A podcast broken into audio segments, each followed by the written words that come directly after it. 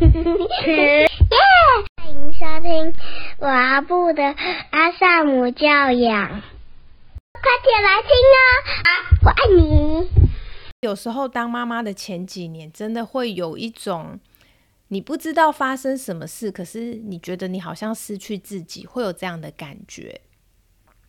我觉得这个真的跟每个人的个性有关，因为我很需要独处，所以我经常会在照顾孩子跟照顾自己这个之间会有一些前几年会有一些拉扯，或者会经常觉得很不自由，为了孩子要牺牲很多，包含牺牲睡眠，然后牺牲一些我想吃的食物不能吃，我想睡的时候不能睡。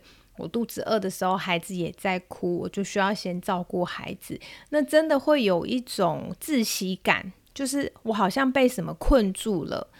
可是我在照顾的却是我自己生下来的我深爱的孩子。Hello，大家好，我是露露家军，两个礼拜不见。哎，应该是两个礼拜不听。在七月份的时候，有一段时间我去参加了一个十日进关的课程，那就是他课程是十天，再加上前后，实际上是十二天。这十二天，因为我去上课了，所以呢，孩子就需要交出去给身边的亲友们，请他们协助照顾。就有好朋友问我说。我怎么可以放得下孩子这么久的时间？那自己算是去进修。我就想起，其实很多的妈妈在带小孩的这个历程中，会有一些感到很窒息的时候。所以，其实妈妈们是很需要 me time，就是需要一个可以独处、可以有一点自己的时间的一个空间。那但是很多的妈妈却又会对于得到这一个空间，感到有罪恶感，所以我想今天来跟大家聊一聊这个面相，就是说我们怎么样可以放下孩子，然后可能也许你有想要上的课，一天的课、两天或三天的工作坊，但是有些时候因为你需要顾孩子，那你真的没有办法去参加。那这个部分可以怎么样来协助自己？我想我们今天可以来聊一聊这一块。第一个呢，当然现实面的部分是要建立后援，就是说，呃，比如说以我来说，我如果要出去上课，不论是一天的课、三天的工作坊，甚至是这一次，这次也算是破了我自己的一个记录，就是我第一次挑战。十二天不在孩子身边，那在这一次之前最长的时间大概也都是三天，就是我出去工作或者我去上课三天，那三天的时间我不在，所以对我来说这次也是就是人生成就解锁，好，应该这样说吗？好，那当然，所以我要回到刚刚说的第一个，当然我们需要建立后援，就是说。家里面或者亲友中有没有人可以当你育儿上的后援？如果今天我有什么样的状况，有没有人可以帮你看小孩或者帮你陪小孩玩？那当然，我觉得还有一个前提是小孩也要够大啦。够大的意思是，他可能要至少两三岁以上，因为两三岁以前的孩子，两岁内我们都还算他是婴儿嘛。那两岁以后，我们就算他是幼儿，所以二到六岁就是都是幼儿期，七岁以上等于是小学一年级，我们就会说他是一个小孩，而不会再说他是一个幼儿了。七岁以上的孩子。在生活自理能力，或者是他在思考的各个面向上，都相对比较成熟一点，比较可以沟通。所以大概我觉得，在孩子六七岁上小学一年级这个年纪以前，都还是比较小的阶段。所以假设孩子，你的孩子如果现在是在两岁以内，那我想你要离开这么久的时间，可能就真的不太合适。因为它等于是主要照顾者不同的问题，那那会是另外一个可以讨论的面向。那如果你的孩子大概两三岁以上了，就可以慢慢的来，呃，算是循序渐进的跟孩子拉开一点点距离，不管是在实际的相处上，还是在心理上的这个距离。其实，如果你有送孩子去幼儿园，或者是送孩子去保姆那边，这个也都算是我们在跟孩子拉开距离的一种方式跟形式。那当然就是你要拉开这个距离，一定要有后援，有人能够帮助你，在你不在的时候，他可以帮你。照顾孩子，那我的后援呢？当然，第一个就是我的先生，再来呢就是我公公婆婆。我们是住北部，那公公婆婆他们是住南部。那但是他们就是也是我的一个支柱，一个后援。像是过年的时候，我们也会回公公婆婆家住，可能有时候就会住个三天五天。所以其实孩子他对于公公婆婆家的那一个环境是有相当程度的熟悉度的。再来呢，就是我娘家这边我的表姐，那因为我的表姐她刚好。很喜欢小孩，我不知道你们身边有没有认识这样的人，就是他真的很喜欢小孩。那其实我把孩子交出去的时候，我都会感觉到很不好意思。比如说，如果我真的要自己去放风，那把两个孩子交给我先生，我也都会想说，其实他工作很辛苦，然后还要顾两个孩子。那如果是交给比如说我的爸爸，那因为我爸爸他自己也还有在工作，所以我把孩子交给他，我也会很担心孩子会不会造成他的困扰，或者说他有他自己想做的事。那我表姐的话呢，是跟孩子在一起，对他来说是一种疗愈，就是说。他可能在工作上有一些压力，可是呢，他会因为跟孩子相处，他就会觉得很舒压。所以我觉得刚好我身边有一个这样的后援，我把孩子交给他，我不但不会觉得不好意思，我反而会知道孩子跟他在一起，他们更像是一个互相滋润彼此的关系。所以，因为我身边有一个这样的后援，对我来说，我要放下孩子去做自己的事。就相对容易的多，所以我也很鼓励爸爸妈妈们要去建立你的后援。你身边有没有愿意照顾孩子的人，或者说他真心很喜欢你的孩子，或者说陪伴小孩对他来说是一种疗愈？如果你身边有这样子的亲朋好友，那我想当你把孩子。交给他们，请他们照顾的时候，他们也会很开心。那这样对彼此来说，就都会是滋养，而不会是一种负担。好，所以这个是呃，第一个是我有后援，所以我才能够支持我出去上课，上这么多天的课。那当然有后援是不够的，我们还需要循序渐进。意思就是说。我不能够一下子就把孩子交给后援，然后五天、七天、十天，对孩子来说，他可能会适应不良。那老实说呢，在这一次我去上十天的课程之前。呃，大概有一年半左右的时间，孩子已经很习惯妈妈会去上三天的工作坊。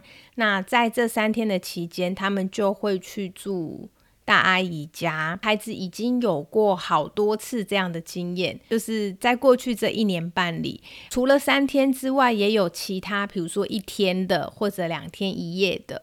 因此，孩子跟阿姨是很熟悉的。那对于去住的那个环境，他们也都是感觉像是自己的家一样。他们都非常熟悉那些环境，所以呢，就是他是需要循序渐进的。那我会建议。如果你从来没有试过，你可以从一个小时开始。比如说，你可能把你的孩子交给后援一个小时，那你就出去自己一个人好好吃一顿饭，或者好好的喝一杯咖啡。那一个小时之后再回来，慢慢的把这个时间拉长为两个小时、三个小时、半天、一天。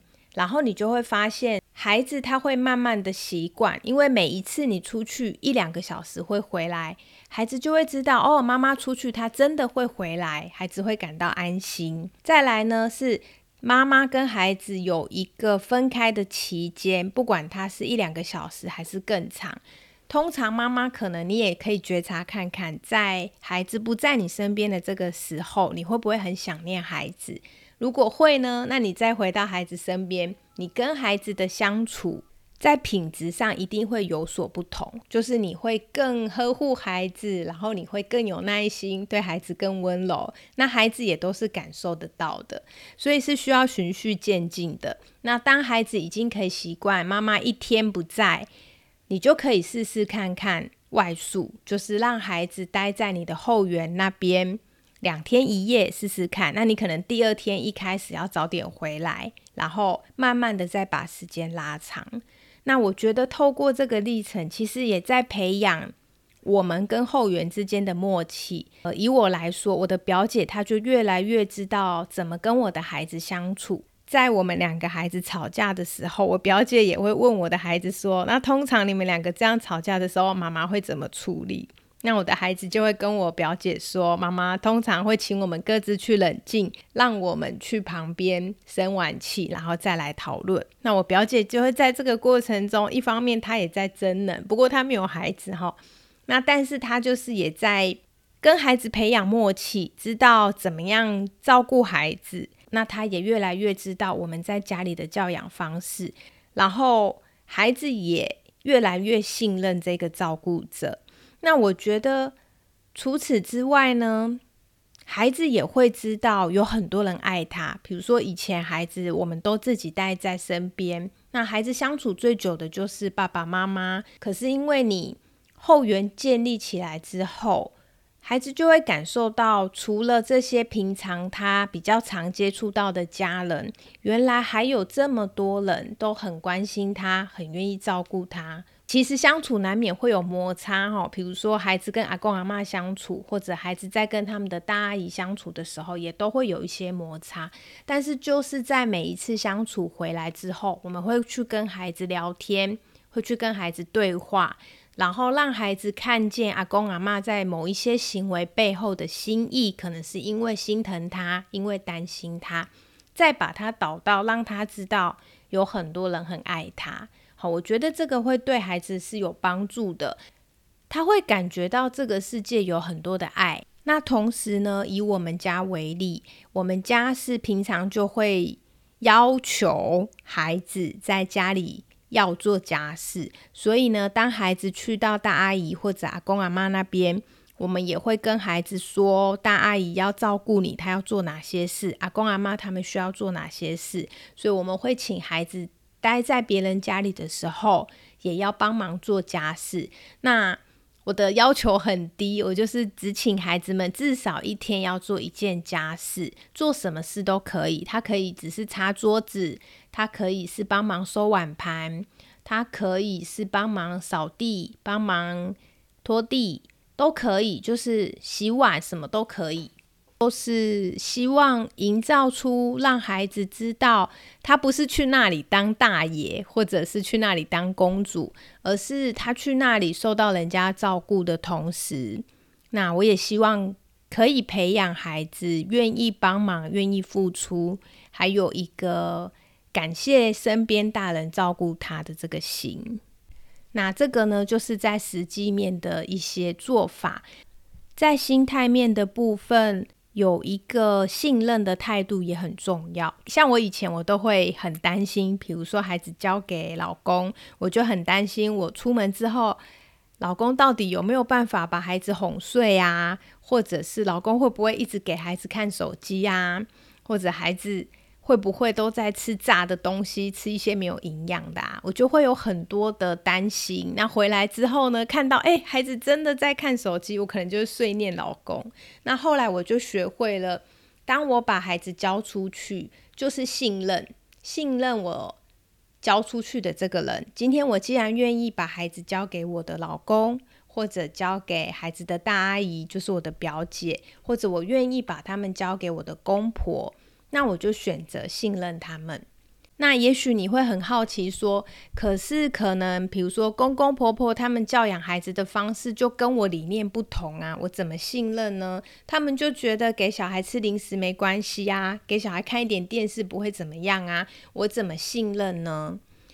我想这个信任指的是一种更深层的面向，就是说，不论公公婆婆或者阿公阿妈或者我的老公，他要用什么样的方式来带孩子，我们一定都相信他是爱孩子的，对吗？就是说，今天我的老公他也许给孩子看手机，他也许带孩子去吃麦当劳，但是我至少一定是相信我的老公是很爱孩子的，然后我的公公婆婆是很爱孩子的，只是他们在最表面的行为的层次，他们的做法与我们不同。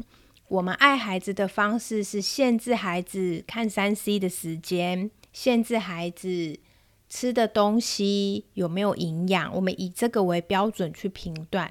那对长辈们来说，他们爱孩子，他们会有自己的方式。他可能觉得看到孩子看手机，孩子就哈哈大笑；看到孩子吃很多的水果零食，孩子就很开心。他们就想要看到孩子开心的笑容，所以他们用的是他们自己的方式在爱孩子。那么，我想。因为他们毕竟只是后援，我们只是一天、两天、三天，或者像我真的很多天是十二天，那也就这十二天，孩子会用不是我们想要的教养方式在生活。但是十二天结束之后，当孩子回到我的身边，孩子就知道。这个时间是不能看电视，这个时间是不能玩手机，什么东西是不能吃的？其实孩子就会回到正轨了。就是如果你在家里面那个正轨有建立起来的话，所以我想这个信任的态度是很重要的。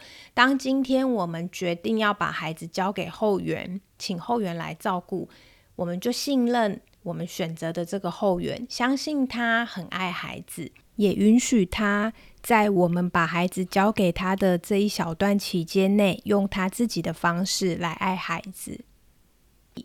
那么在界限上跟生活常规上，如果是可以讨论的，比如说像我的表姐，我们的相处呢比较像是平辈，所以我就会把一些我很介意的点跟我的表姐说，那她也很愿意采用。我在家里采用的一些教养，她就会用这样的方式去跟我的孩子相处。